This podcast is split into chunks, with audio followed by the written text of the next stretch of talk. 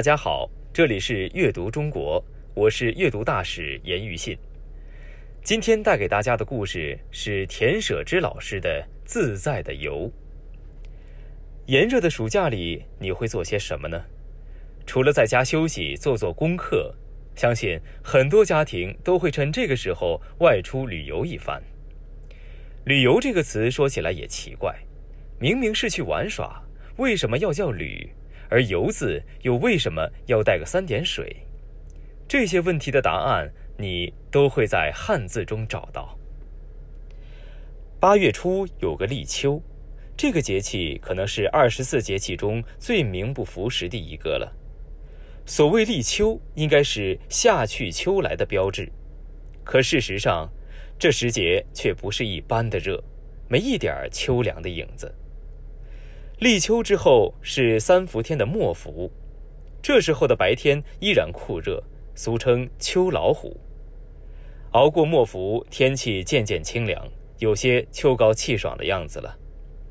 这期间有个节气名叫处暑，最早的“处”字，左边表示脚步缓慢行走的样子，右边是“几”，表示积案，也就是古人读书写字用的条桌。一个人慢慢的走到积案旁，自然会停下来，所以“处”的本意有停止的意思。处暑就是表示炎热的暑气到了这个时节逐渐消退、停止了。我们能感受到的秋天，应该是在处暑之后，天高云淡，空气不再那么潮湿，凉意一下子袭来，万物也像是接到了指令。有序迅猛的收敛，叶子由绿转黄，草木日渐枯萎凋零，天地间一片清肃气象。这个时节，如果仔细体会，或者我们可以体悟到秋收冬藏的收，不仅仅是收获，还有收汇、收藏的含义。夏天最令人忍受不了的就是三伏天了，而立秋恰巧就在三伏里，倒不如处暑来的实在。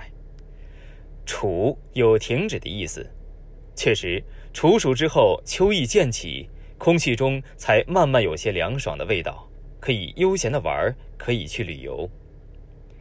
旅游总是让人心情愉悦的。旅的甲骨文左面是一杆高高飘扬的旗帜。下面是两个人组成的从，表示追随。那杆旗应该是战旗，而旗下追随的人该是行军征战的士兵。在这个字的意象里，满是艰辛。而“游”字给人的感觉便好了很多。“游”的本字并没有三点水，甲骨文的“游”字左边也是一杆旗，只是旗下面不是征战的士兵。而是表示儿童的子，孩子举着旗，该不是要去打仗，也不像是过家家的样子。有人说这是古代的学子外出游学，旗子是部落或宗族的标志，类似现在的护照。这样的解读很有意思，古人的确有游学的风尚，孔子带弟子周游列国便是典型。史记上说“游学博闻”，指的也是游历学习以增长见闻。小时候随父母旅游，只是换了个地方玩；年轻时独自去旅游，从一个远方奔赴另一个远方，翻着地图，跋山涉水，像极了征战。再年长些，就少了征服山川城池的欲望。也少了许多对风景人文的新鲜，更多的是沿着先贤的足迹追摹他们的思想。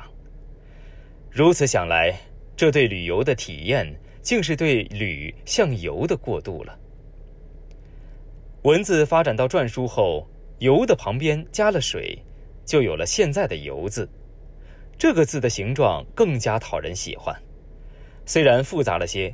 但见到游，总能想起小时候和伙伴们在河里游泳的场景。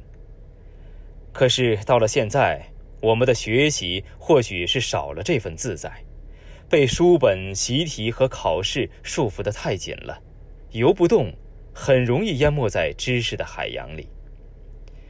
古人说：“读万卷书，行万里路。”书读得累了，到处走走，体会一下游的快乐，体验一下书本上的知识在生活自然中的应用，就是回归自在的好办法。这个八月去旅游吧，不怕旅途的酷热，也不带着任务，只是简单的亲近自然，寻找自我，回归自在，也是在感受一种不一样的学习。你的暑假过得快乐吗？如果问你这个简单的问题，你会怎么回答呢？我想，肯定有同学会说不快乐。其实，我们努力学习，最后要追求的，往往就是一个快乐。要是翻开日历，看看节气，处暑已经到了，炎热就要过去，气温逐渐下降，真的是要秋高气爽了。这时，多适合出游啊！比起心里的小烦恼，倒是珍惜好时光更重要。何不趁处暑的天气去旅游呢？上面的故事来自《宝葫芦月刊》，作者田舍之是装着一肚子墨水的幽默老师，最喜欢给孩子们讲解有趣的汉字故事。让我们在舍之学堂里快乐学习吧。